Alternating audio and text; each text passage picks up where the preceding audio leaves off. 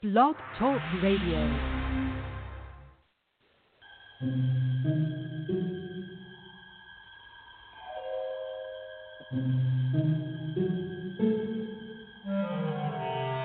Archangels, ghosts, and Bigfoot. Oh my.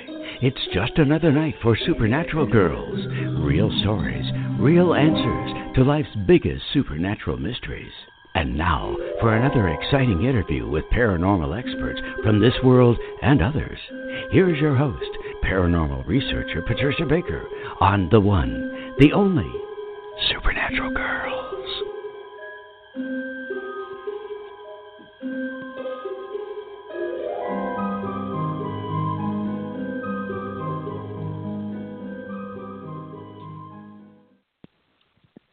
Welcome, everyone, to another exciting episode of Supernatural Girls Radio. I'm your host, Patricia Baker.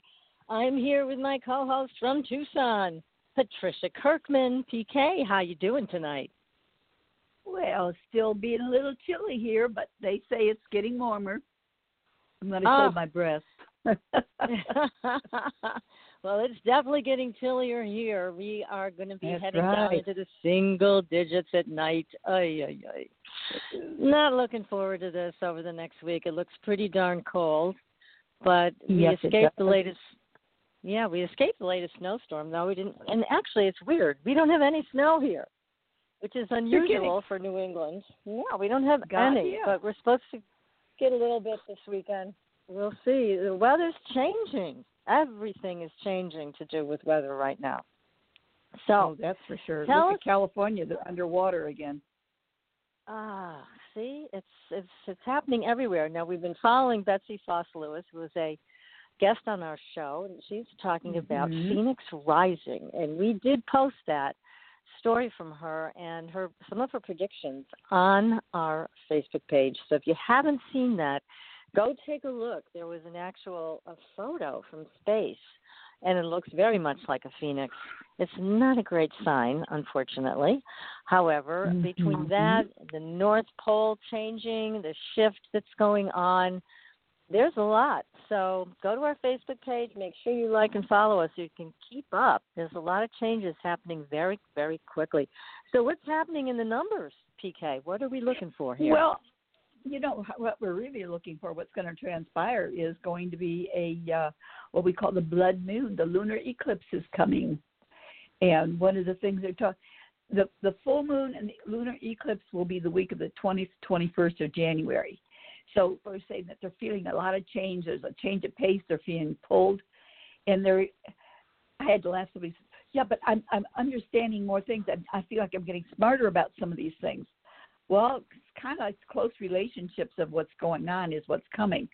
So get ready. There's going to be some good shifts that are going to go on, and you can't help but feel there's going to be some kind of healings coming out of it. I'd like to think that be the case, because during the super moon situation, uh, the United States is totally the United States, South America, all are totally in for the avail- availability to see the entire eclipse is going to be visible. So that's Oh, nice so we'll get a itself. front row seat. Yeah, that's nice. Yeah. Well, it's about time you got a front row seat instead of the, the end of the bus.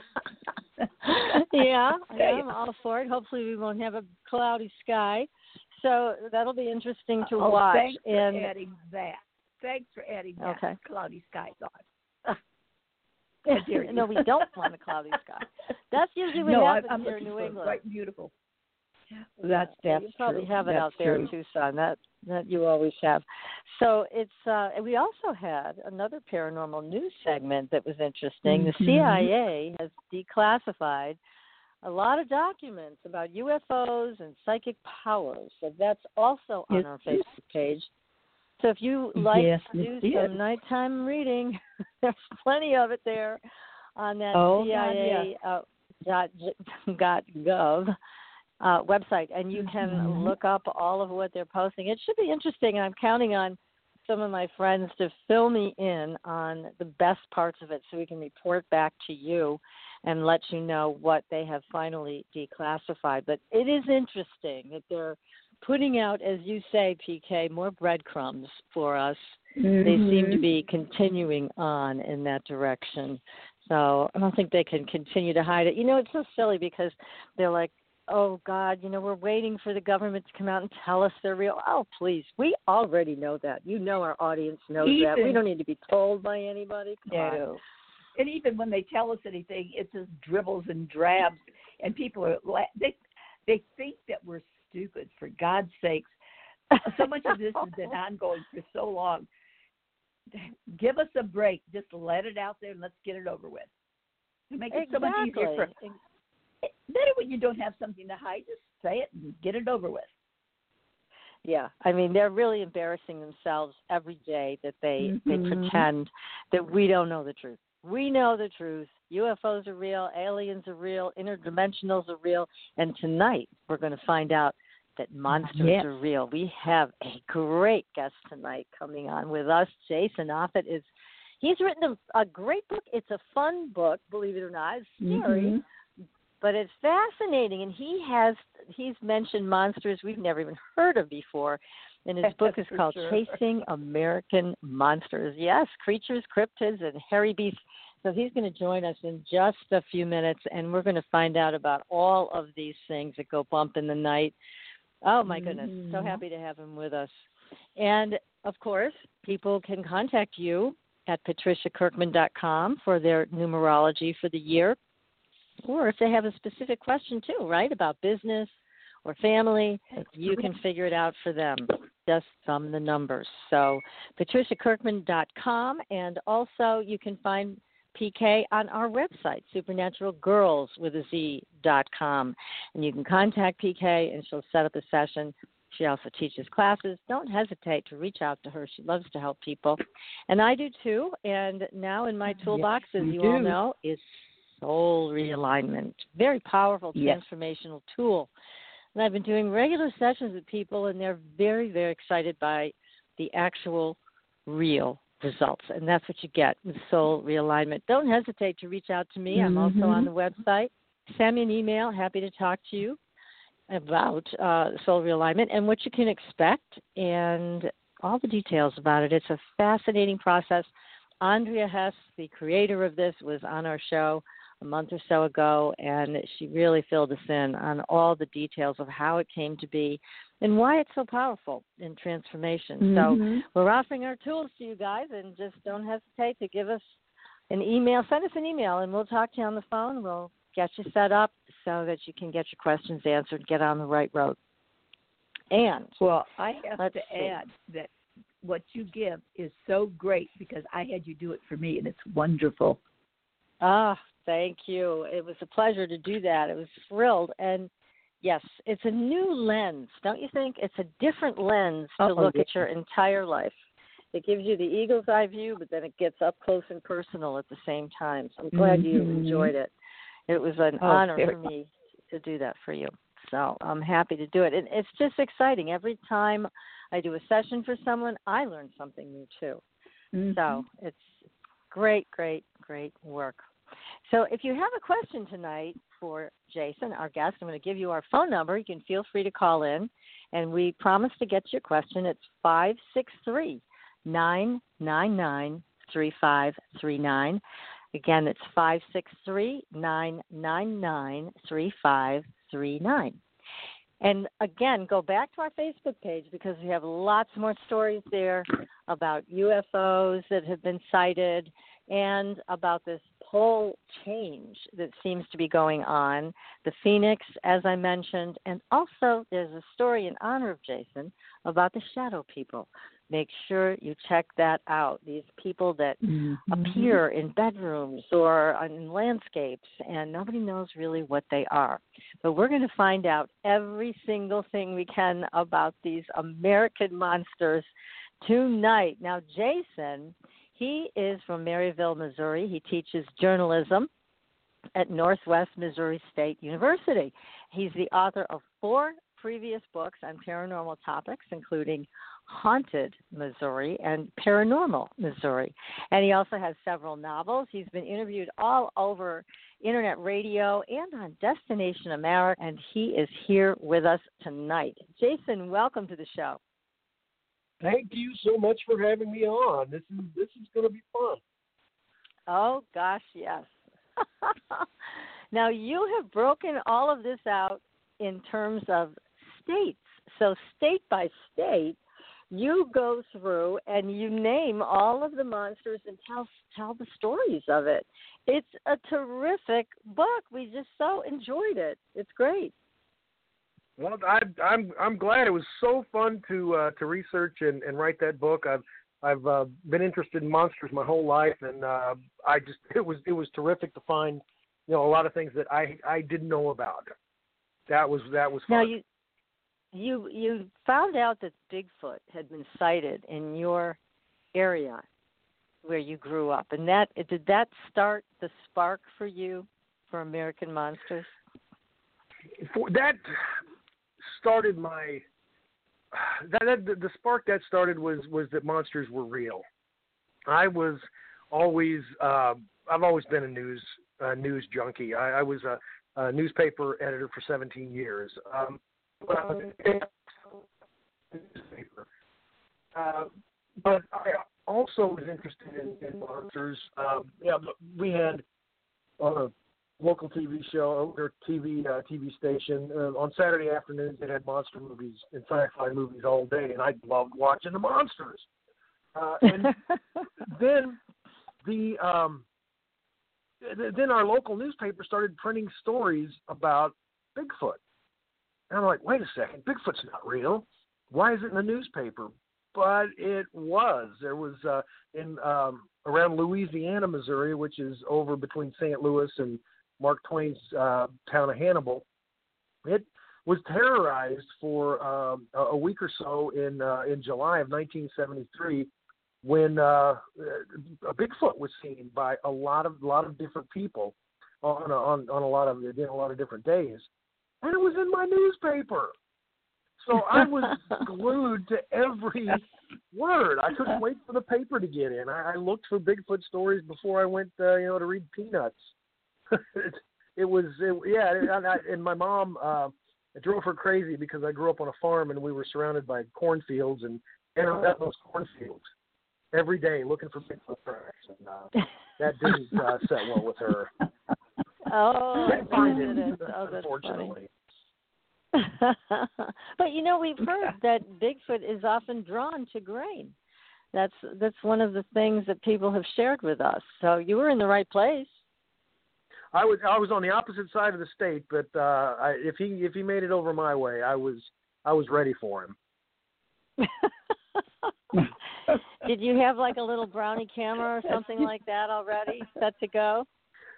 No, my we had a Polaroid. and Mom wouldn't let me take it outside, but uh, I had, uh, I had even though they had a little backpack with a flashlight in it, a notebook, a um, couple of sandwiches in case I got hungry, some water, and uh, I was just I was ready to see something scream and then run. okay, that would have been helpful. Not a lot of evidence, but definitely a hair raising experience for you. That's cute. Well, I, I was like know, seven or eight. oh gosh. Well, what an exciting way to live as a child is to be just in love with these monsters. And you know, some of them uh, did, did appear not to be so um threatening. I mean, they were they were scary and that it's something people didn't expect to see. But we've heard about even monsters like Dogman and that they there's really no evidence to the fact that Dogman has attacked anyone. So people see Dogman and get scared out of their wits, but to our knowledge and from the people that we've been talking with about it, they haven't attacked anyone. So that's all good. Well, that we we know of. If if if there is a dog dog man, and I've um, interviewed a couple of people that I, I know pretty well who've eh, seen a dog man up up close and personal. Um, so I, I, I have. Uh, You're cutting out a little bit, Jason. Uh, you may need to just uh, adjust your your phone a little bit so that we don't keep okay, losing right. you.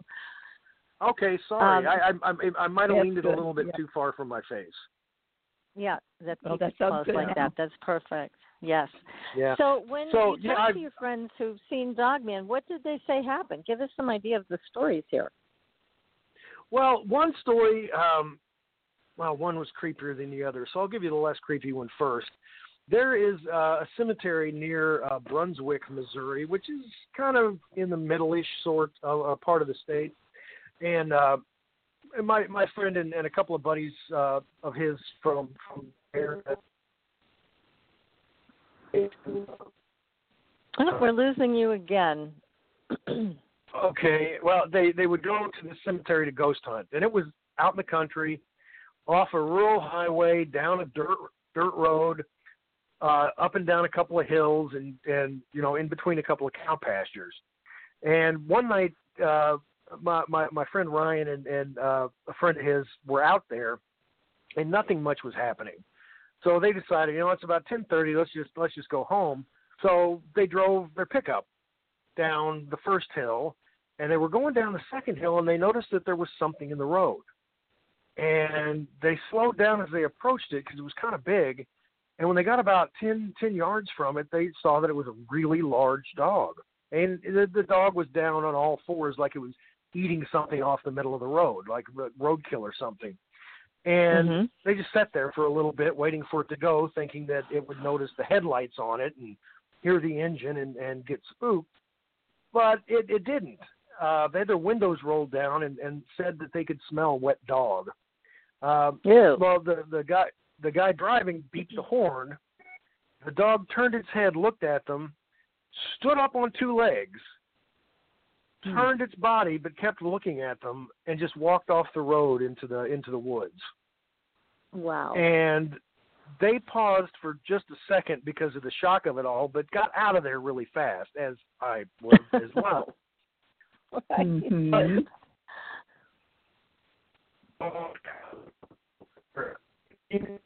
So it's not that big of a deal, but it's still, you know, kind of a threat if there are only two people. But then it stands up and walks on two legs, staring you down. That is Oh, wow. a little bit unnerving. Very. Okay, yeah. That the the other one, um, he actually saw this entity in town. He worked uh, when he was in, in college. He worked at a Taco Bell, and he he shut he closed for the night. He was an assistant manager, and he whenever he'd come home uh, for about a week, he'd stay. He'd he'd go around the back of the house where the basement door opened because they were on a little hill, and he'd stand outside and smoke a cigarette before he went in. And one night he noticed a green glow, and the green glow he realized were two eyes that were staring at him kind of low to the ground, and it would move. He said he never saw its legs move. It's just he'd be watching it, and all of a sudden it'd be just a little bit closer. And what he noticed was that it was finally he saw that it was a dog, a really, really large dog with glowing green eyes. Um, he shouted something at it, and it stood up next to a fence that was across across the street, and it loped off. And that kind of freaked him out a little bit, so he snuck out his cigarette and went in and and relaxed and went to bed. And he and his father went out there the next day to take a look at the fence and and see if there was any footprints.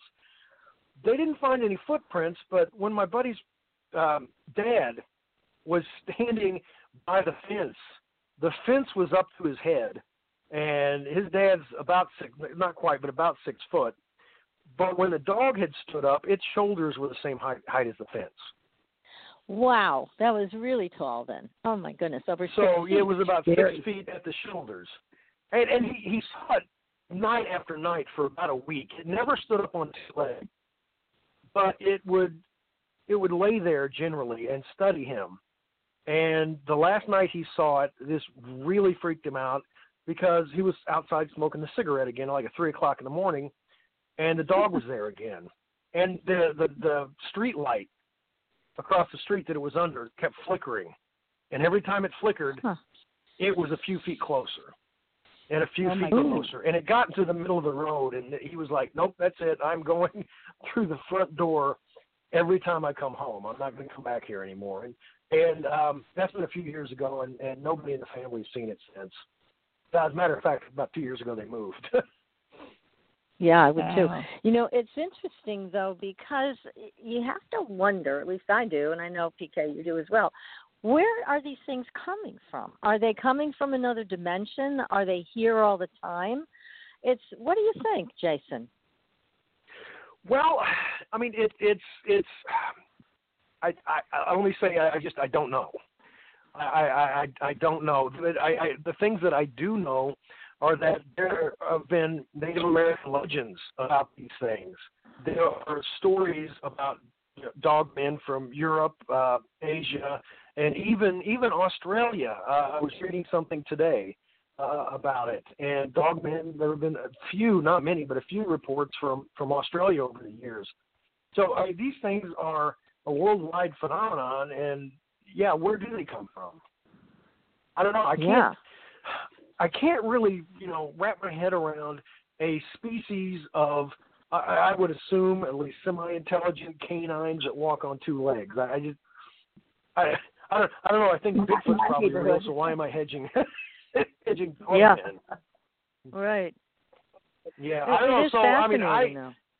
it, it's fascinating, and it very well could have uh, a more supernatural explanation than it would, uh, like like a Bigfoot would have a super. Would I? I- I don't think Bigfoot's a supernatural beast, although there are a lot of people who do. But uh, you know, the Dog Man, I think, would be a good, uh, uh, you know, a good candidate for that. Yes. Now you have a story in your book about, I believe it's Dog Man, when it went right up to a young boy's window. Is that was that Dog Man? Yes, that was a Dog Man story. Um, he and his family moved to this this house that was out in in a rural area, and they were it was it was kind of ringed. The property was kind of ringed by trees, and uh, they had seen occasionally a large dog on the property that was stray. And they didn't think much of it because it didn't really come up to the house. It didn't harass it at all. It started bothering him. He had a bed, bedroom was on ground floor, and it, it was an older house, so the, the windows were kind of tall. Uh, one night, dog man was the face of a dog in his window, and I mean the whatever it was, it, it would have had to have been about six or seven feet tall to reach that window. And it didn't speak. It really didn't speak, but he could understand what it was saying to him. So it sounded like you know he thought it was some sort of telepathy. Uh, he was maybe six years old, if I remember correctly. Um, and one night, his mom was walking by, walking by the the room, and heard him talking. And he was supposed to be asleep, so she looked in and saw this dog face in this boy's open window and she screamed and it and, and it bolted and ran and, and the boy told his mom that um it was trying to get him to go outside it wanted him to go outside Oh. and, and play with it. Wow. and, and Oh, that's what it had goodness. been trying to right right i i know. And and he had had resisted every time even though he was like no, it's, it, it's a dog. I like dogs. I could go out and, and play with a dog. Um his I mean, his his mom saw it. He talked about it a little bit but it, i mean his mom saw it and so she knew it was real. And she uh, of course told her husband. And he started carrying and uh, We're losing you dog. Again, saw the big dog. Jason. Huh? We're losing you again. Uh, It's hard to hear you. I don't know why. Uh, At the break, we maybe uh, have you call back in and we can get a better connection. But keep going. So Okay. the father was carrying a gun, and so The father started Probably. carrying a gun because uh you know in case that the big dog came back because you know that that's that stray looking uh large dog he figured that you know it showed up and then this thing showed up and eventually it did and he shot it and Ah. the large dog uh limped away ran away limping and they never never saw it or the little boy never reported the dog man in his window again so well, it looks like they they possibly got it You know, it's it is interesting that you bring that up. That the dog man was trying to convince him to come outside. It, it reminds me of a story from the 1800s that was related in one of the missing 411 books. And you must be familiar with this one, where there was a little girl that was uh, spending the day with her father. He had a logging operation. And she would ride down the hill uh, with the horses, with the logs, and then run back up and then jump back on the the wagon again and that and she just loved doing that. Well, at one time that this happened, she didn't come back up the hill. She went missing. So her father was of course frantic, ran all over the place looking for her, couldn't find her. Two hunters happened upon him and they also participated in searching for her. They went out 2 miles from where this took place and they saw something that in one leap jumped across the river and took off some big big beast on two legs. And they went over and they found the little girl alive thank god. Um but they questioned her and and she said it it, it was the dog man you know it was this wolf this dog man that that took her and gave her berries to eat. And her father said but okay where's your hat? Your hat's missing. She said he ate it I mean, it's interesting because oh here we are talking about how dangerous these things might be, and certainly he was able to to take her away from that logging site two miles in uh, without too much time at all. And thank God they found her. They were able to rescue her. But it does make you question what in the heck are these these things doing, and why are they so interested in children? Because the story you well, bring up I, in your book is a young boy. So there's again, here we mm-hmm. are with dogmen and children. Right, right, and well. Oops. I think we lost Jason. I think we did. okay, I know I he he we knows did. to call back in. But gosh, isn't this fascinating? So trying to put the yes. pieces together, PK. I mean, here is another child that was approached and taken, this time taken. But in the story that Jason recounts in the book, apparently uh, this might have been the same kind of thing that this wolfman was trying to do was take this child out of his home. Wonder why what it is the fascination with the children. Is it because it's someone to play with or they're thinking of them as something that they can raise in their own way? Yeah, you have to wonder. Uh, Jason, I think you're back mm-hmm. with us. We were just kept. Yeah, I sure am. And and about why the children children are are going to be a lot easier to pick up and, and carry away. Uh, children are also. I mean, why why do humans eat veal and lamb?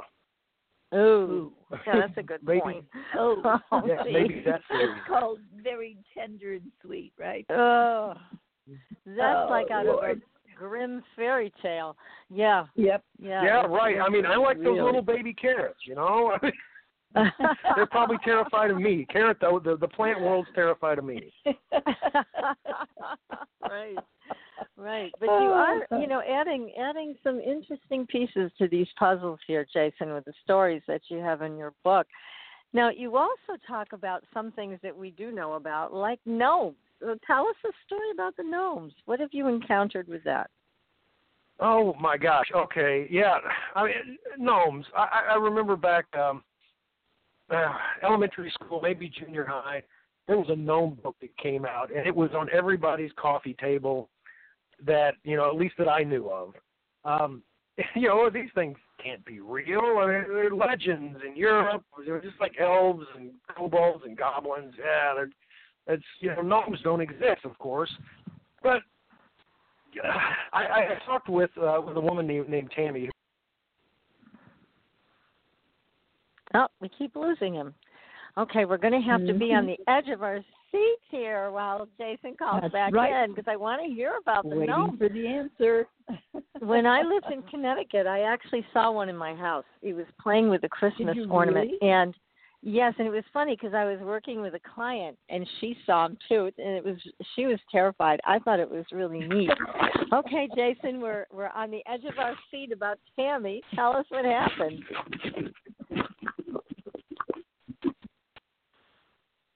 Oh, are you there? Hello, yes, I am. I've got Okay. to do something about my phone. This is not working out well at all. Um, Yeah, Yeah, about- about- that's okay. We'll uh, we about the gnomes, um, yeah, there's a, a woman named Tammy who lives in, lived at the time in Porterville, California. Uh, I was writing a newspaper column at the time on uh, just paranormal stories, a weekly column uh, called From the Shadows.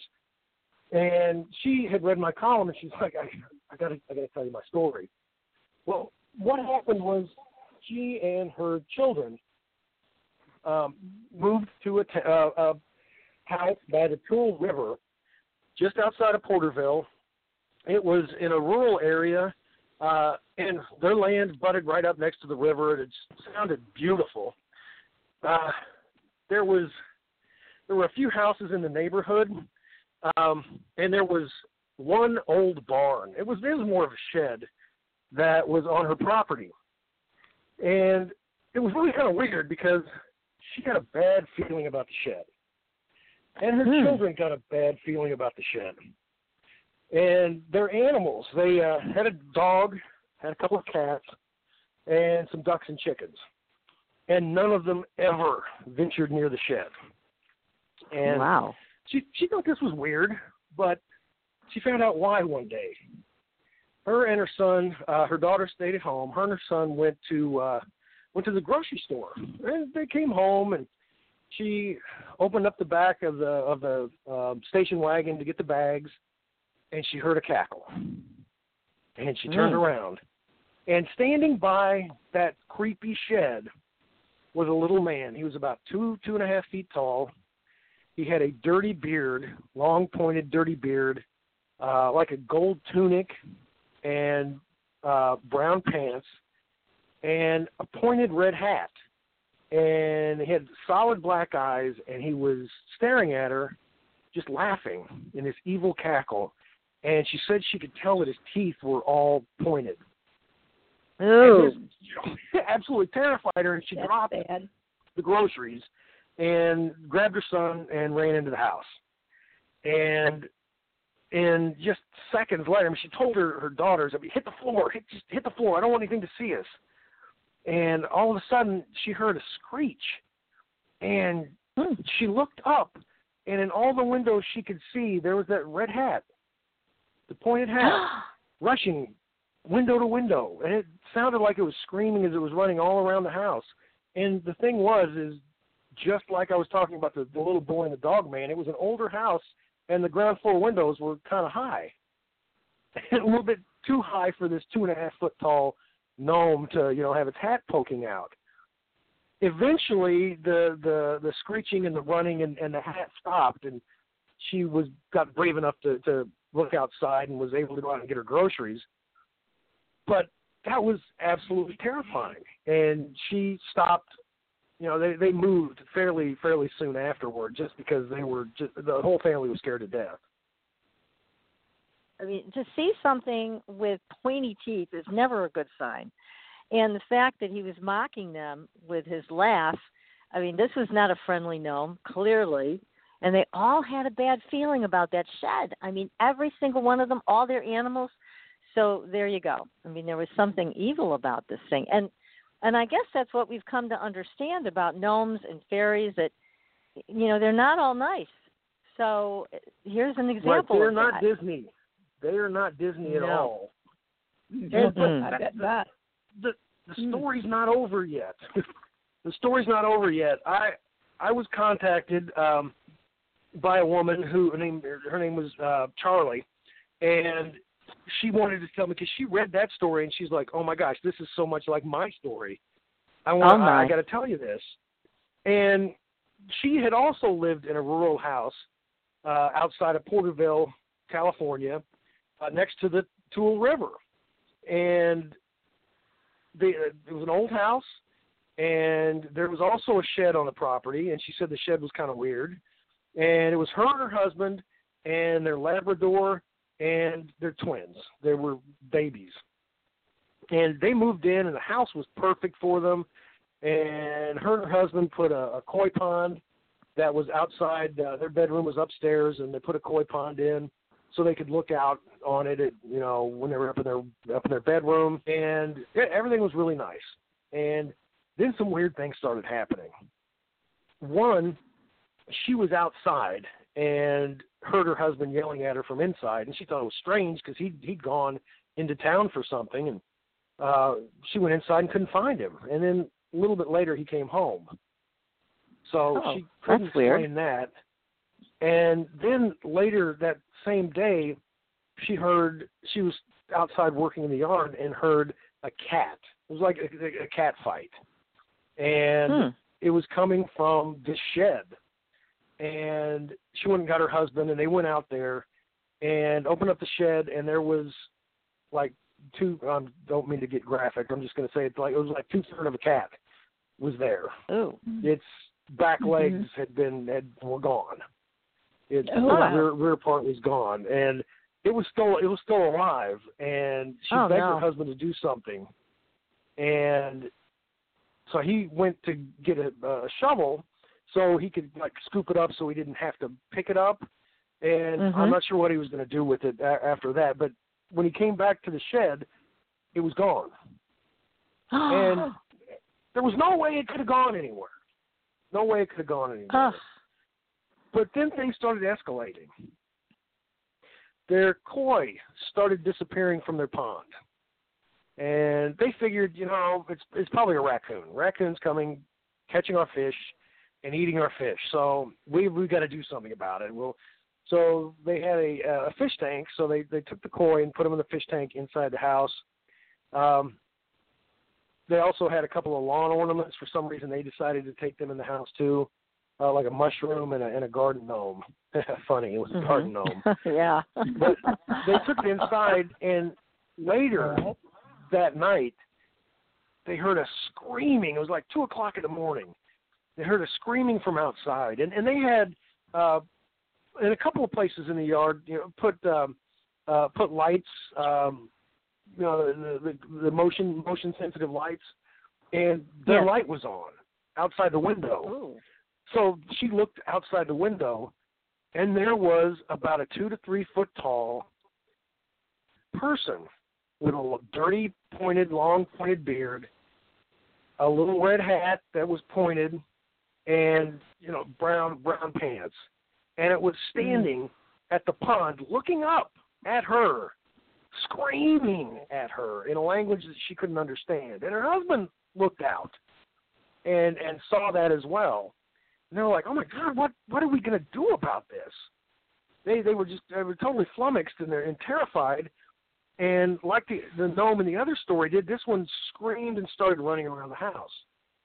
Yeah. And yeah, right. And the um uh she Charlie went. uh, She's like, I gotta, I gotta go check on the twins. So she went and checked on her daughters, and her husband realized, oh my gosh, we I put in a dog door in the kitchen for our, our dog, and that little Uh-oh. man is big enough to get inside the dog door. So he bolts downstairs, runs toward the kitchen. When he gets toward the kitchen, he sees the dog door being moved in a little bit. So he does, uh, you know, baseball slide into first base, and his foot hits the door. Whatever was there, it hits it, and he has a latch on on the dog door, so they can they can lock it up whenever they're gone. So he locks that.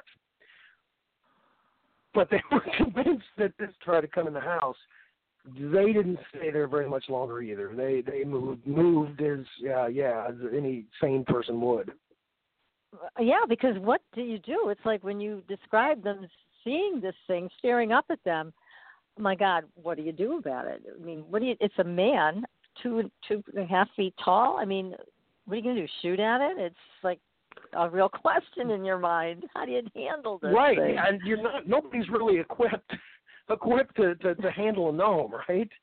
Um, Yeah. They called. They did call uh, the sheriff's department about an intruder. They didn't say what he looked like, but the sheriff and a deputy came out, and there was footprints about the size of maybe uh, you know an eight or nine year old kid would leave that were all around the koi pond. Um, Ah, Right. Right, and then I got okay. I, I I got that story, and I compared it to the earlier story with Tammy, and I'm like, this is way, way too similar. So I put Yes. Charlie and Tammy in contact with each other, and they got together, and they went out to the property, and it was the same property. They had both lived Oh, on the same God. property, in the same house. It was the same gnome. When Oh. they got out there, the the shed had been torn down. And Oh, we tried to talk to the woman who was renting the house, and she wouldn't have anything to do with her, with either of them. Um, they did go around the, the little sparse neighborhood that was in that area, and the only information they got that they thought was of any use was um, an older woman who lived in a trailer said that she hears laughing in the middle of the night, and something kept pooping on her living room uh, carpet. Oh, for heaven's sake. Oh no! And she has no pets. Oh my God!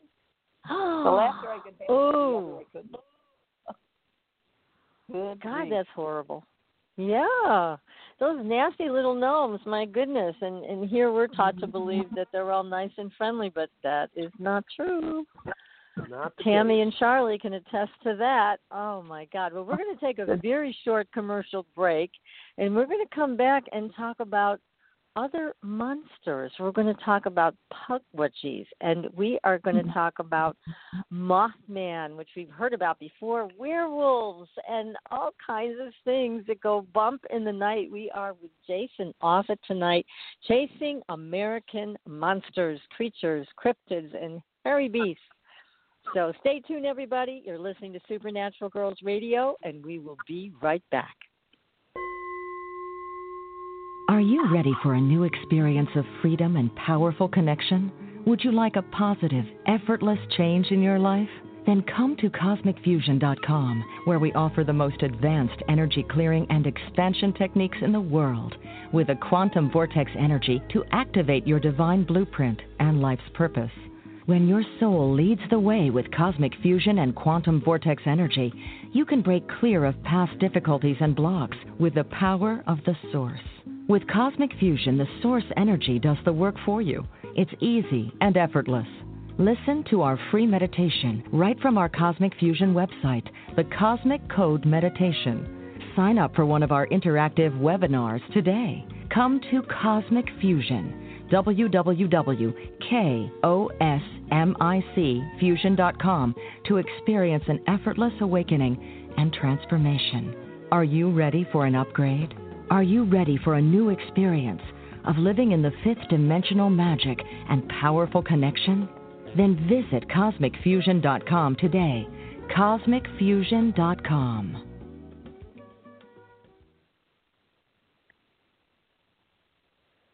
Your property tax bill. Have you seen it lately? It's frightening. Your property taxes are going up while your home value is going down. It's time to fight back and win. For the real truth about the property tax system, get attorney Pat Quintilian's book, Are You Getting Screwed on Your Property Taxes? How to Find Out and How to Fix It. Attorney Quintilian answers all your questions and gives you the facts you need to fight a property tax bill that is spiraling out of control.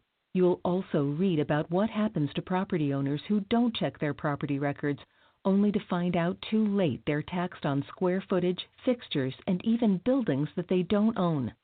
Is this happening to you? Learn your rights. Buy attorney Pat Quintilian's book today. Are you getting screwed on your property taxes? How to find out and how to fix it. Available on Amazon.com. Astridian is a family of cosmetic products with 98% pure ionized minerals. We combine our science with a blend of essential oils to nourish and take care of your skin's health. How does it work? All Astridian products contain the proprietary redox technology, having the capability of simulating an ionic zinc copper superoxide dismutase effect. This free radical scavenger currently in your body has been diminished by toxins and the daily stresses of life. It is a perfectly balanced mineral complex that all $200 an hour dermatologists, their professors, and ancient history have proven. Redox technology is a process of reducing the skin's oxidation by transferring electrons from a radical state to a stress free normal condition. Oxidative stress is a form of cellular aging, and as science has proven, a precursor to disease. The free radical theory of aging states that organisms age because cells accumulate free radical damage over time. Damaged cells are not beautiful, but healthy cells are. The Astridian family is presented in four different uses that cover unique benefits to your body. They are the Essential Anti Aging Series, the Multivitamin Series, Sports Series, and Professional Series. Regain your youth with the power of Astridian. Visit www.astridian.com and inquire. Use the code SUPERNATURAL and receive a 10% discount on your first purchase. Astridian, the beauty of being healthy. Welcome back, everyone, to Supernatural Girls Radio. I'm your host, Patricia Baker, and I am here with my co host, Patricia Kirkman, PK, and our guest tonight, Jason Offutt, who is the author of a great new book called Chasing American Monsters, Creatures, Cryptids, and Hairy Beasts. We have a lot more monsters to talk about, but before we go there, I just want to mention again that the property tax book by Patricia Quintilian, I can't recommend it highly enough. Everybody who's a property owner, you need to know you've got until the end of January to read your property record card and find out if you're being overassessed. If you are, you file your abatement. All of that has to happen by the end of January. Not a lot of time. Make sure you get Attorney Quintilian's book. Are you getting screwed on your property taxes? How to find out and how to fix it. Every property owner needs a copy of this. Believe me, there's a lot of things going on with property taxes you would be very unhappy to hear about. So you've got to get on top of this subject, get familiar with it, and Attorney Quintilian's book will help you figure it out. So here we are back to American Monsters. Now, oh my God, there's so many to talk about. Where do we go from here? What's your favorite monster, Jason? Oh my gosh, that's putting me on the spot. I love all monsters. um, Which one is the most intriguing to you? The mo-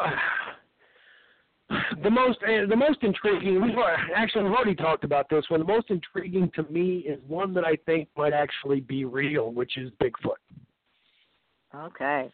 Yes. I mean, there's uh, not just the photographic, uh, the photograph. I don't believe photographic evidence it, on anything because I'm not very good at Photoshop, but I can make something look believable. Um, mm-hmm. I, I I teach uh, at, a, at a university, and I've I've seen student projects that use use some special effects. And I'm like, well, that looks real. Nice work. So any, any you know pictures or video, I don't really trust them. But I mean, just from the forensics evidence and all the I mean all the reported sightings, that's man, I see very well could be. Well, that's yeah. We've we've had people on the show, as I mentioned before, that have had face-to-face encounters with Bigfoot, and they're quite credible witnesses.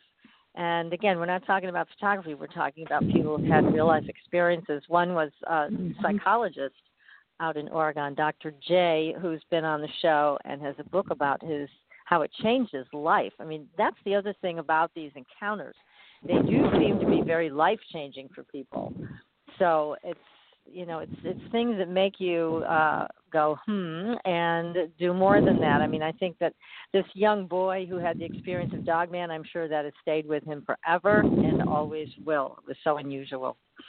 So well, all of these things all of these encounters it doesn't matter if it's a cryptid or a ghost or an uh, you know a, a ufo encounter those things that kind of defines your life from that point on because you know you know whether or not anybody else will admit they're real, you yourself know there's something out there that we don't know about, and it got close enough to you uh, to to make that impression. So, I mean, as, as, uh, you know, I've, I've said to, to lots of people lots of times, I love the paranormal as long as it's happening to somebody else.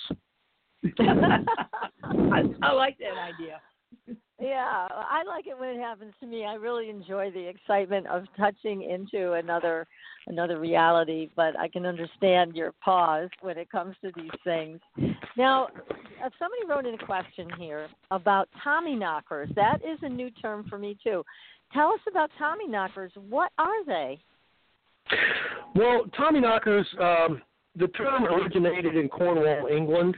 Uh, miners uh, in Cornwall uh, there are a lot of mines there, a lot of miners, started experiencing things like, uh, wow, there's some knocking down this mine shaft.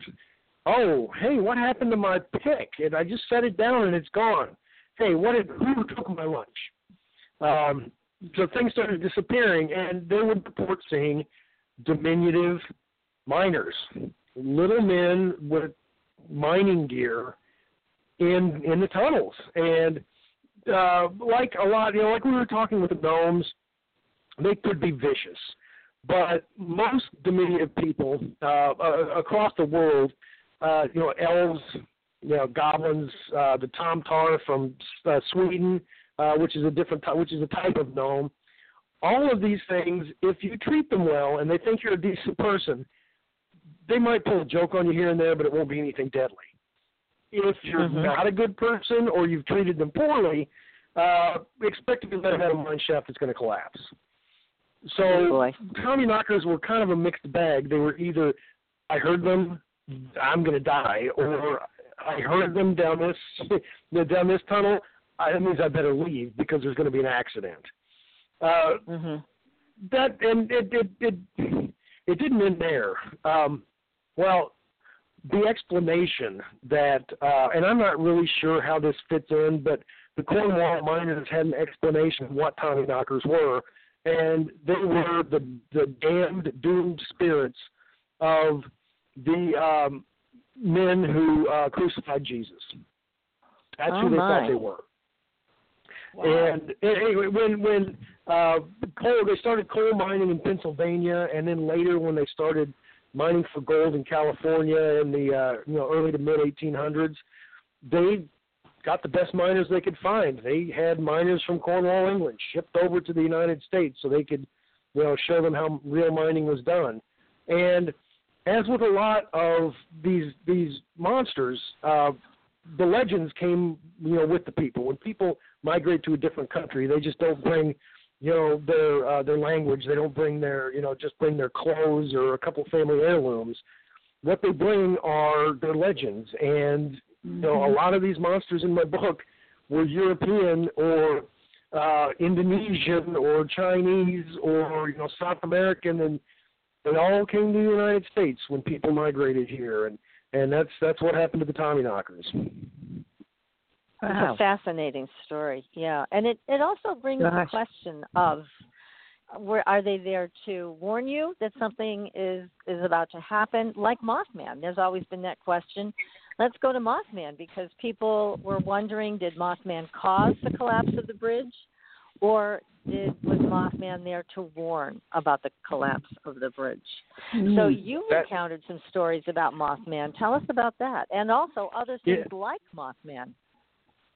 Right, and that is that's a question that still hasn't been answered. What what was Mothman doing? Uh, uh, this was, you know, I'd have to look this up. I think it was 67 or 68 uh, in uh, Point Pleasant, West Virginia, which um, was right across the the the, the river from uh, uh, from Pennsylvania. It um, there was a sighting. Uh, a group of young people, uh, one, two were married, the other, the other two were dating. They were out at the TNT area uh, outside of Point Pleasant. The uh, TNT area was named such as that it was um, it manufactured arms uh, and um uh, and ammunition uh, during uh, during the wars. So, but the, the the factories had gotten closed down, and people go out there to drink beer and make out. And that's what these two young couples were doing. They're out there making out. And then one of them noticed that standing close to the car, uh, I mean, not like a foot away, but like, you know, 10, 15 yards away, was a man in shadow, a big one, a big man in shadow, but his eyes were red. And this really panicked them. They're like, "This, this isn't, this isn't right. This isn't real. We got to get out of here." So they they they backed up the car and drive and were taking off, and all of a sudden this thing unfurled wings and shot into the air. And they drove. They they they got fast, out- tried to get fast out of there, and this Mothman kept up with them. Its wings were seen on you know people. The people in the car would look out the look out the windows and they would see the wings tips on either side of the car. So it had a really big wingspan Yeah. and eventually it eventually it stopped. Eventually it stopped following them, and they went in and uh, went into town and reported this to uh, to the authorities. And when it hit the newspaper, um, people started going out to the TNT area just to find it, and there were a lot more reports. But there were also reports of it being sighted over the um, the Silver Bridge, uh, which went uh, went, uh, went across the river um, from from Point Pleasant, and there were also reports about that time of men who were really strange. They had extremely pale skin. They wore black suits, black hats, black sunglasses, black tie, white shirt, and drove large black cars. And any person who'd seen the Mothman or had reported in their life seeing a UFO, these men in black, these were some of the first, you know, reported in black encounters, would would go talk to them and say, "You didn't see anything. Don't talk to people." Well, this is coupled with more Mothman sightings, strange phone calls, uh, strange things happening to the uh, electricity in people's houses, and then it all culminated right before Christmas with the Silver Bridge collapsing. Mm, And yes. it was there were a lot of people on the bridge, uh, uh, and and I don't remember how many people died, but uh, there were you know Christmas presents bobbing up in the river after. Uh, it Mm, was just really how sad. Really Yeah. sad. And Uh, a terrible um, disaster. Right, right. It was it was absolutely horrendous, and Mothman sightings, you know, really tailed off after then. Uh, however, there have been reports of Mothman type creatures in various cities uh, right before a disaster like that. I I remember when uh, there was a bridge collapse in Minnesota, in Minneapolis, I believe, or St. Paul. It was it was one of the twin cities, and somebody had reported seeing a Mothman in the past couple of years, there have been a couple of dozen Mothman reports from um, from Chicago. Other than Hmm. Yeah, that was just recently than too that there were a few report, uh, quite a few reports actually in the Chicago area last year. Yes, right. Uh, Lon Strickler um, is uh, is a paranormal writer, and uh, he's uh, he's been all, he was all over that that story from from day one. He's got a lot of good good stuff on that. Um, but yeah, a lot of Mothman sightings. Uh, anything from somebody seeing this winged entity perched on top of a building to you know a man and his son walking through the park and he rounded a bend on the trail and there was like a seven foot tall black with red eyed figures and wings that was startled when they showed up and then just shot up in the air and flew away. Hmm. Wow. So Uh, I, I don't know. We, we didn't have any major catastrophe like uh, you know like the Silver Bridge collapse uh, in in Chicago when when the thing was seen, but these sightings tend to come up. There's a lot of them, and then they stop. The Chicago Mhm. sightings have tailed off, and yeah, they uh, have. You're right. We haven't heard about it right. in quite some time now. And something that John Keel, uh, the the uh, writer who came, the author who came up with, uh, who, who reported on Mothman, the first one to report on Mothman, and and and uh, the one who covered the story while it was happening, uh, came up with, with the idea of window areas. That there's certain parts of the world that are windows into other other places, other dimensions, other times uh, you know, whatever you want to call it, that sometimes things can come through.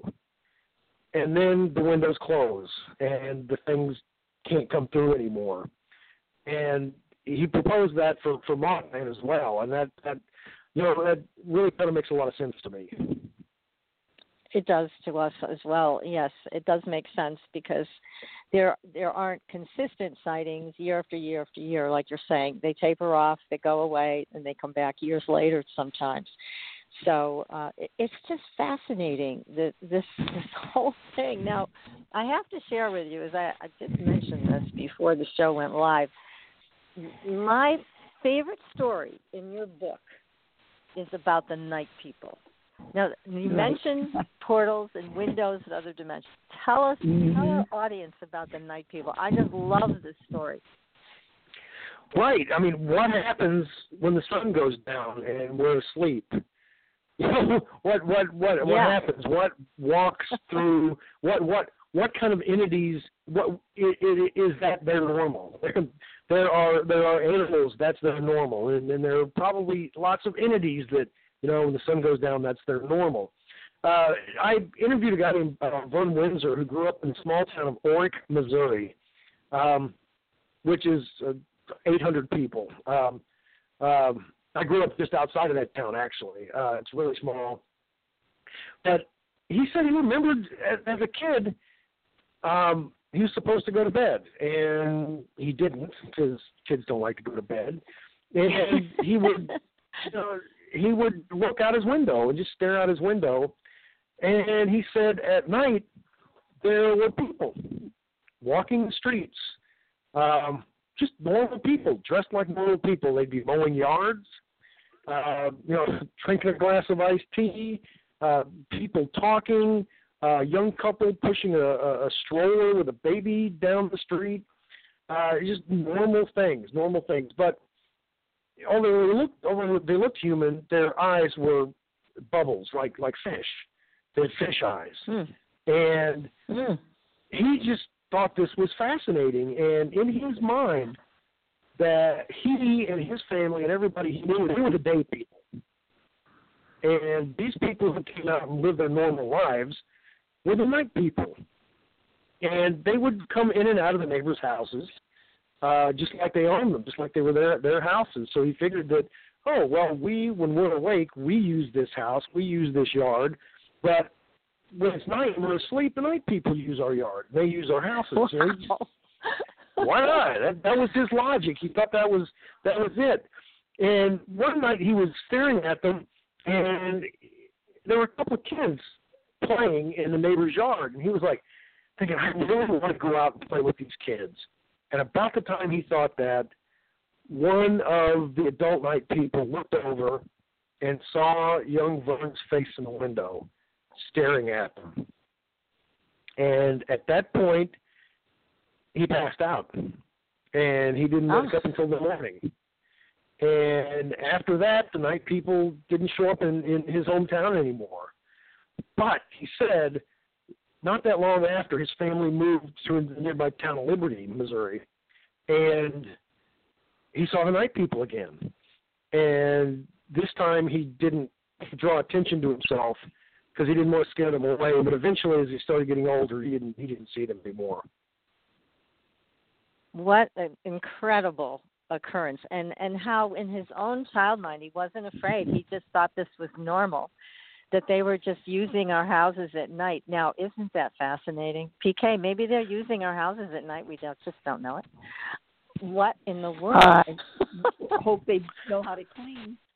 You know, well, maybe maybe that's uh, maybe that's why you know a lot of ghostly activity or shadow people activity happens at night. Maybe it's the night people, and that's all we can see of them. yeah That's a that could thought. very Just well throwing be. that But out there. but you know the thing is yeah Why uh, who can disagree we don't know right go Right. ahead pk Mhm. This is fascinating. Now you, you got. Now I'm gonna. You, this feeling sometimes that you can feel somebody's presence, and yet there's like a flash that goes past you. And you don't know where it came from, and you could swear to God that there was something there, but then you can't see anything. That's what drives me Yeah. crazy when those things happen. Well, maybe now you Yeah. can you can ask if it's the night people. I mean, but the the thing that is Mhm. so fascinating too about they had these fish eyes. So uh, he noticed that there was a difference in their appearance, that their their eyes were different than ours. So my God, what was he seeing? It's just amazing. Right, and it didn't freak him out because they were dressed normally. Otherwise, they were normal. They were doing normal things that he saw people doing during the day. So it was, I think, the normality that you know made him think that you know, well, this is all just normal stuff. They they just come Right. out at night. That is so so wild. I love that story. Now, PK lives in Arizona, and Arizona has its own list of American monsters. Tell us about some of the things she can expect to see in Arizona. Uh, well, you can't uh, can't expect to see uh, the, the Cardinals in the football championship anytime soon. Oh, that was just wrong. I am so sorry. but yeah, yeah, Arizona, Arizona uh, uh, has, has a lot of. Every state's got a lot of things. We've got. I might be pronouncing this wrong. The, the uh, Mogollon Rim. Is this right? I'm. I don't know to be honest because M O G O L L O N. Um, yeah, when I was reading the book, I kept going. I, I I don't I haven't heard it before, and so I was trying to pronounce it correctly, and I'm thinking, he'll know what it is. Well, we both are. okay. okay. Well, this is uh, there was a monster that was seen there. Um, I mean, throughout the ages, but it was first reported in in a newspaper in 1903 uh, mm-hmm. when a man was walking on this uh, this escarpment and saw a monster that was on two feet. It was hairy, um, had long white hair and a beard that went down to its le- knees, and had vicious claws on its fingers. And it had there was a dead mountain lion at its feet, and he'd been drinking its blood. And when the monster noticed this man, his, his name was I.W. Stevens, uh, it stood up straight and picked up a club and swung it at him, threatened him with the club, and he, you know, took off running. And um, he wasn't the only person to, to see this. People had, had seen this through, uh, you know, th- throughout throughout the years. And you know, there were reports of, of Bigfoot. Uh, it was also called the troll. Uh, you know, uh, hikers uh, have have run into this thing. Um, one of them uh, caught it drinking from a pool, making noise like a pig, and he said that that creature uh, had bluish gray hair and a human-like face that was all bumpy. Mm-hmm. And, and again, it was uh, it was um, um, you know, it was it was it was bipedal, and uh, I mean, Bigfoot maybe. Um, can't imagine it being a wild man if it was tough enough to kill a uh, mountain lion with a club, though. Mm-hmm. Yeah, well, you did say he had mm-hmm. wicked claws too. So, oh my goodness. Um, right. Th- yeah, that's a fascinating story. So that's an Arizona monster. Now, you also talked about a werewolf story that was fascinating. I believe that happened in Georgia. Is that where that happened with the little girl? Right, right. Um, yes, I thought you were going to talk about the uh, the the werewolf in Arizona. Oh, there's oh, one in Arizona right. too. Let's hear about that. Well, uh, uh, a group of um, you know late teens were um, in uh, in Tempe, Arizona, and mm-hmm. they were you know at Bible study, and uh, a few of them got kind of bored and excused themselves and and went out and started uh, just started walking around and, and talking, and they walked out on this golf course, and it was kind of ringed by uh, like palm trees and mm-hmm. all of a sudden a one of the palm trees starts shaking and something big and dark dropped out of it and they were like what the heck just happened and all of a sudden it stood up and walked slowly toward them in a you know stereotypical stealthy type manner and it was a wolf that was about six or seven feet tall and it was on its hind legs and it was growling and they were in the middle of town and they all screamed and ran back to the house. Uh, you know, the, the the guy I talked to, he said he looked back a couple of times, but it, it wasn't following them, thankfully. But they'd seen what they what he just described as a werewolf in the middle of uh, in the middle of Tempe, Arizona. My God. Well, PK, mm. just don't go out at night. I'm not going to Tempe, that's for sure. I'll say but wow. The, the the one in Georgia is uh, one of the more famous werewolf stories in the United States. It involved uh, uh, Emily Burt.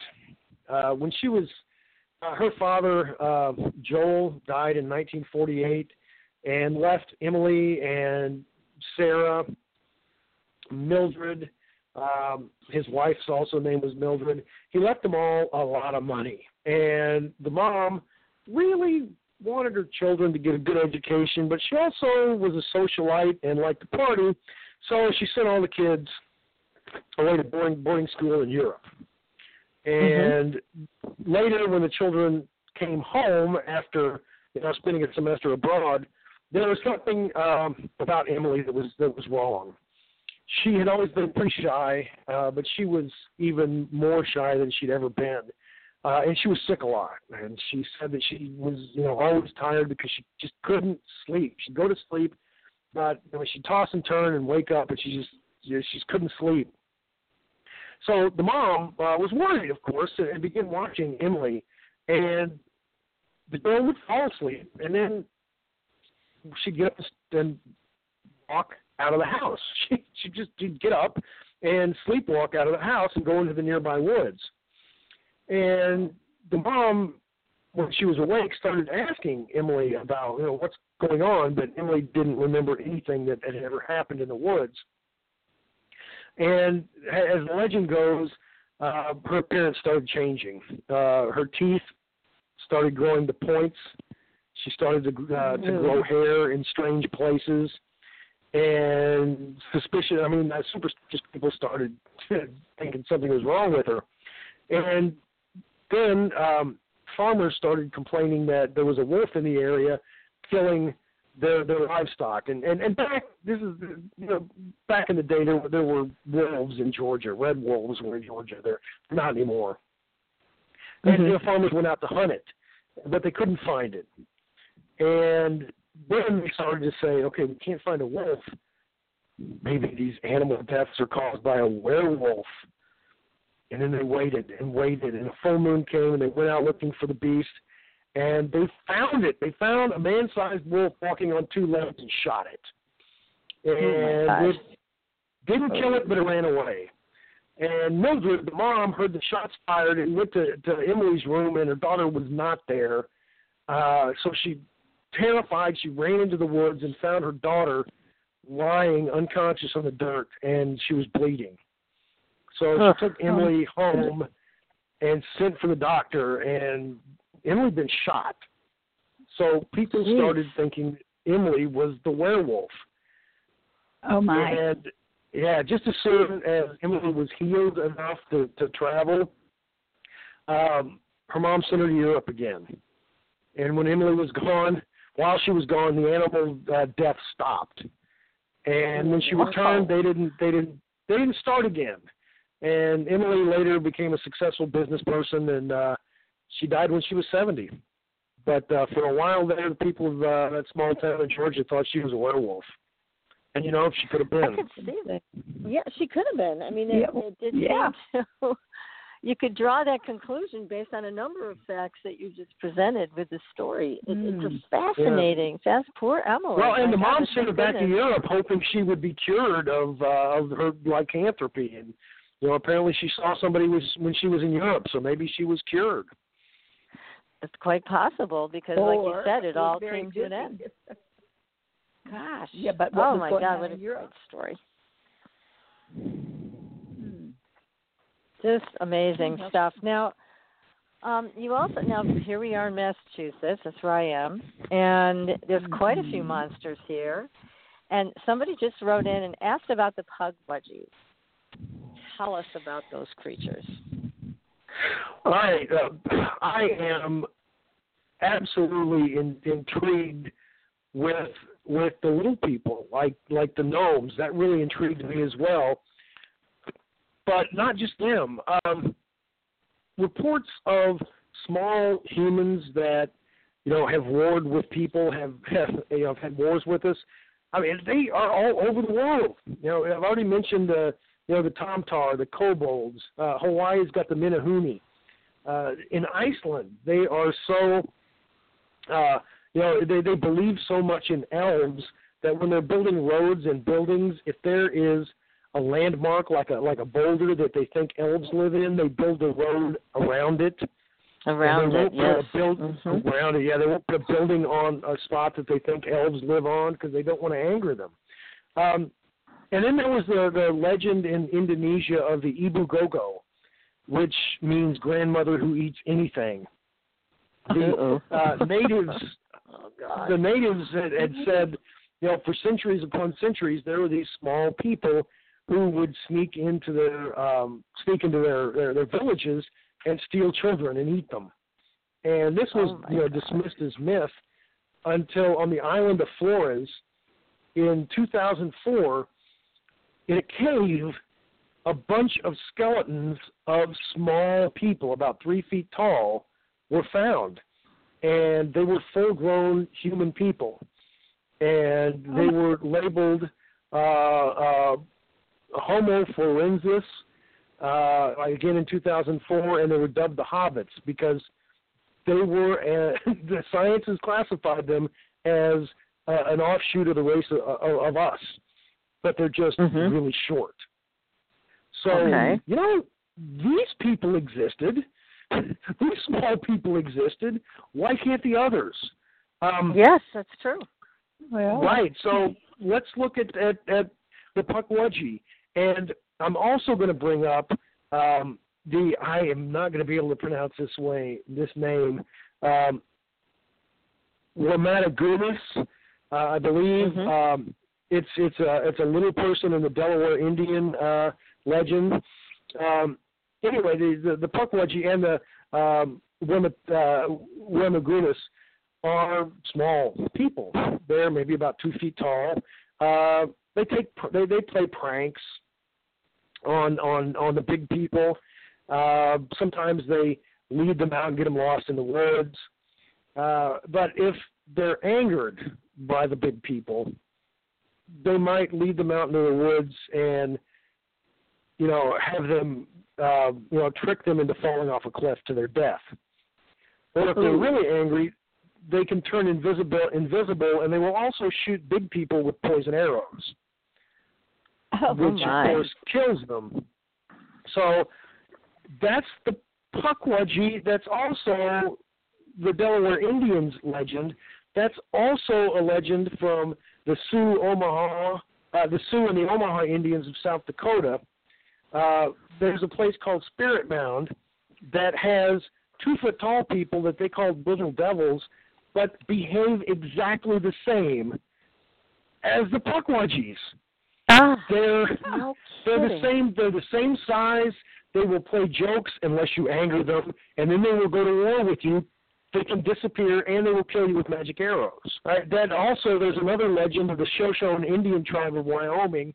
Uh, has another name I'm not going to pronounce correctly. Uh, which is the same thing.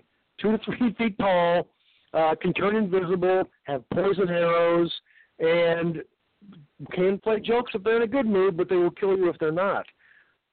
Why are all of these stories the same? It wasn't really easy to go from Massachusetts to Wyoming. Exactly. Back in the- yeah. So I mean, this is uh, one of those things that I'm uh, that that makes me think. Yeah, if it's the same story in a wide area, why why isn't it true? I think it is, and I know that the pukwudgie here has been spotted repeatedly in the Bridgewater Triangle area, where there's been a lot of things seen, not just the mm. pukwudgie. But I've heard stories, and we've had people on the show talking about them that they can be pretty nasty, and like you mentioned, leading people to get lost in the woods or trying to coerce somebody's walking their dog, then they're trying to get their dog to kind of follow them in the wrong direction. So it does seem like they're a bit more nefarious in some of what they do. And then, like you said, they can also turn deadly with their little poison arrows. So it's they're they're not to be messed with. That's for sure. You don't want to make them. I don't know what makes them mad though. What would make them mad? Well, I mean, just uh, one of the things is uh, infringing on their territory. That Okay, that is that is a go. problem with with about anybody. Uh, one one of the issues specific with the Pukwudgies is um, when the world was created, uh, the giant that created the world, uh, after he created the Pukwudgies, created humans and favored the humans over the Pukwudgies. So the Pukwudgies have been jealous since the beginning of time. That's another reason. Okay, so they're just they're just normally pissed off given the history, which doesn't make it good. So yeah, but there are certain areas where I guess the Native American uh, tradition and oral tradition has passed down stories and said stay away from these areas. That you may encounter this and it, it won't be pleasant. So there are, have been and of course about when that. the Europeans started coming over here, they ignored every single bit of that, and uh, in some cases really paid the price. right. That's right. Now, there's also something you talk about called the Black Dog of Hanging Hills. What is that? Mm-hmm. Well, it's uh, a legend of a black dog. uh, uh, it's that, that's an omen. Um, this dog, whenever it uh, appears, the legend has it, when it appears the first time, it's a good thing. Uh, you see this dog, the dog could lead you, uh, if you're lost, would lead you out of out of trouble.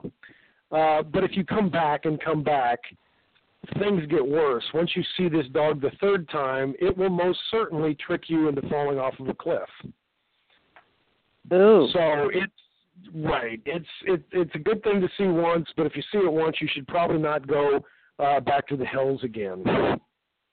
Okay, well, that's good advice. Now we are forewarned with that. Oh my goodness, there's so much to learn about these monsters, so you don't make them mad.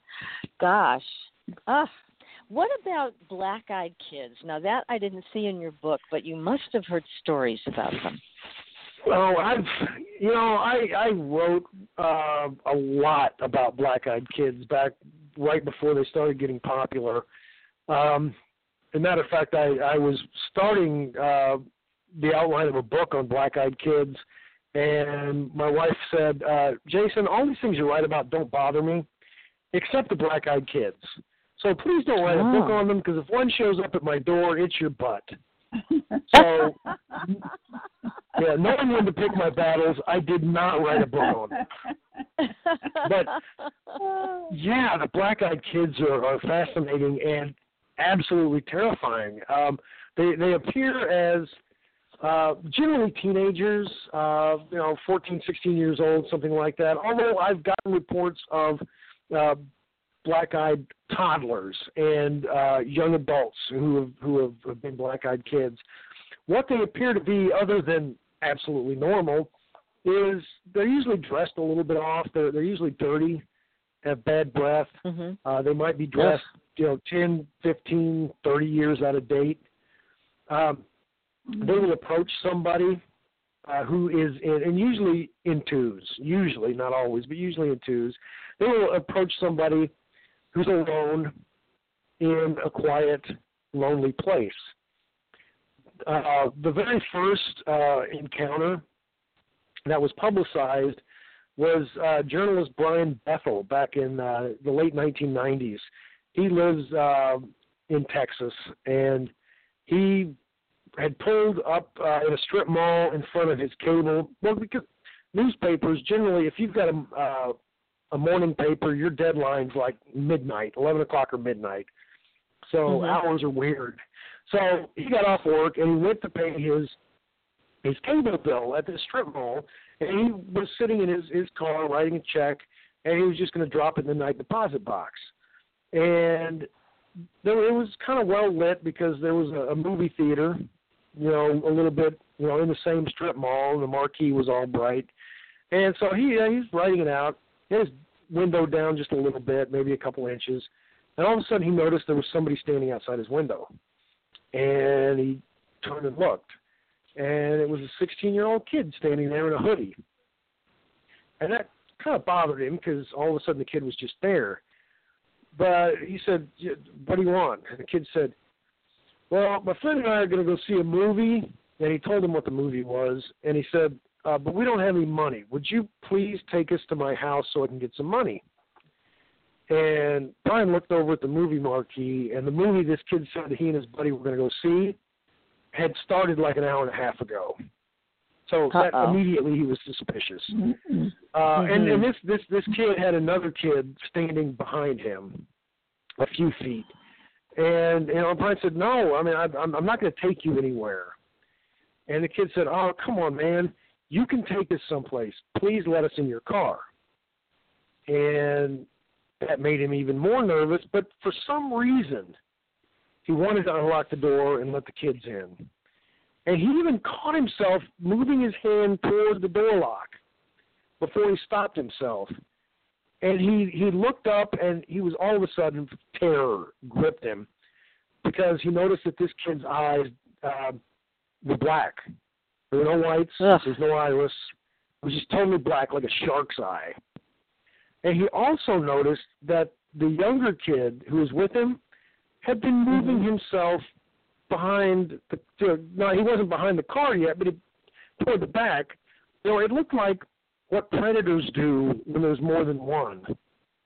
Mhm. One draws the attention and the other one goes around for the attack. He said that's what it felt like.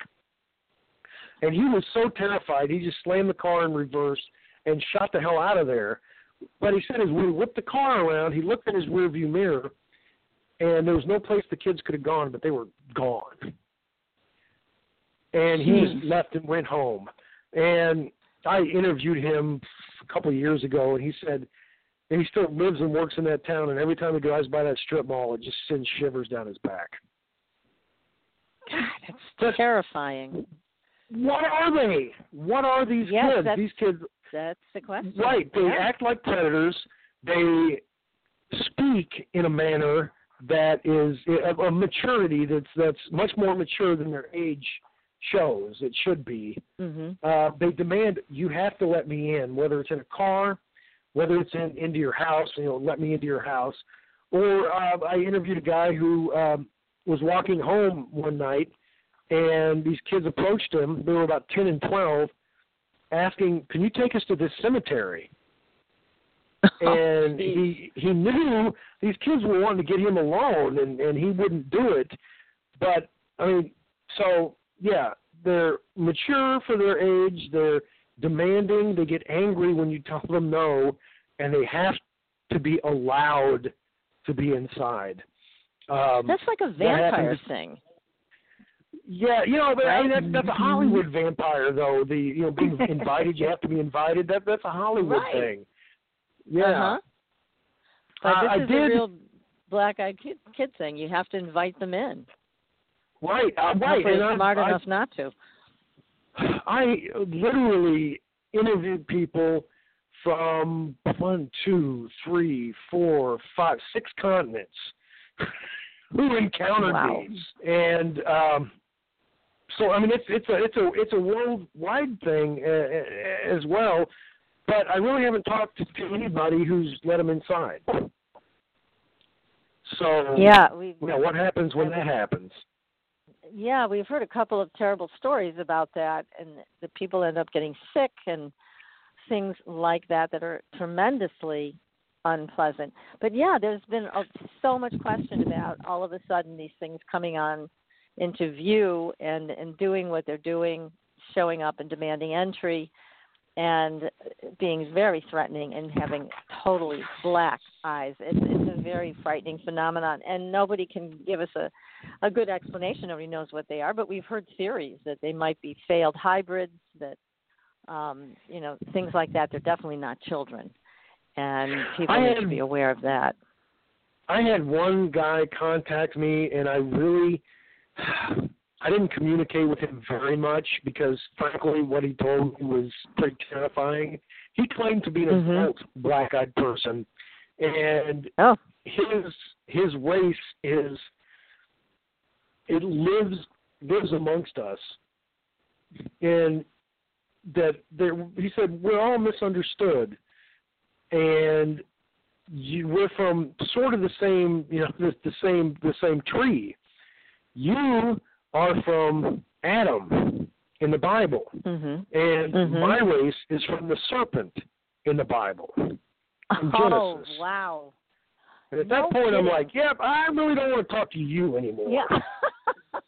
and you know your wife wouldn't be happy either. Well, Jason, unfortunately, we've come to the end of our time. Yeah, really. Uh, she gave you the ultimatum. We've come to the end of a wonderful evening with you. Everybody, make sure you get this book. It's terrific. Chasing American Yes, Monsters. Creatures, Cryptids, and Hairy Beasts. Thanks so much, Jason. Please stay in touch. We'd love to have you back again. And everybody, we'll be back next week with another great show. Until then, we'll see you on the Blue Highway. Stay safe out there, everybody. Good night. Good night. Good night. Thanks for listening. Tune in next week for another radio adventure with Supernatural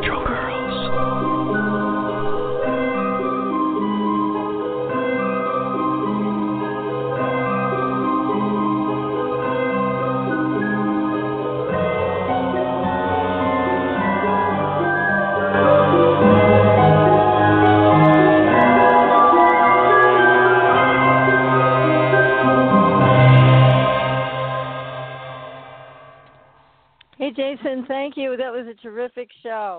Really appreciate it. Hey, I had a great time. Uh, y'all asked great questions, and it was just a lot of fun. I am so sorry there were so many technical problems at the beginning. That's okay. I figured out what it. I figured out what it was because Oh, I've never. what I haven't been entered. I, I haven't been entered on, or I haven't been interviewed on my cell phone before. I usually do it on my headset through through Skype. Right. Um, Sure. but I had to, you know, because you couldn't hear me, so I had to hold the microphone up to my mouth. But then I couldn't hear you until I put the phone back to have you know the receiver Ah. part next to my ear, and I kept hanging right. up on you with my cheek. So Oh. I finally figured out that you know I should probably go get my headphones and just hold the Oh. microphone up to my mouth, and that solved everything. Oh gosh. Well, uh, that did, and thank you for figuring it out. You know, sometimes we have audio trouble, and sometimes the board is very unstable. I couldn't get on with Skype myself, which was unusual. I had to use my cell phone, which usually doesn't happen. But I appreciate you uh, making that heroic effort to to get it to work. So thank you. It, it was delightful. What a great, great interview you are. So please keep us posted. The book is tremendous, and we'll continue to promote it for you. Well, I really, really appreciate that. I uh, am right now working on uh, chasing ca- Canada's monsters. Oh, good. Then we'll have you back for that one. Would you please keep us posted? I, I definitely will. I, I had a, I had a really good time. Thank you so much. Oh, it's our pleasure. Again, you're a great guest, great book, and we'd love to have you back again. So take care, stay away from the black eyed kids, and we'll see you soon, I hope. All right. I hope so too. Have a good night. you too. Bye bye, Jason. Bye. Bye.